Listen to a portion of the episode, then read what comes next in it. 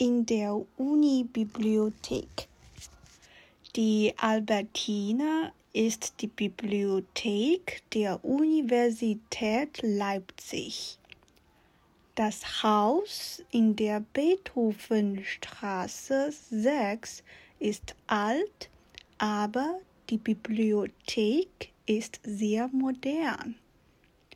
Viele Studentinnen und Studenten arbeiten in den Lesesälen in der ersten Etage. Die Bibliothek hat auch eine Internetseite. Der Katalog ist online.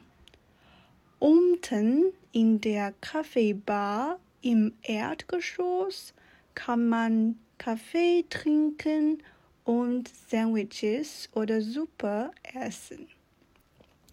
Dort sind auch die Garderobe und der Ausgang. In der zweiten Etage findet man die Wörterbücher und die Zeitungen. In der dritten Etage gibt es Gruppenarbeitsräume. Oben in der vierten Etage ist die Verwaltung. Hier ist auch das Büro von Frau Zalewski. Sie arbeitet von 7.30 Uhr bis 16 Uhr.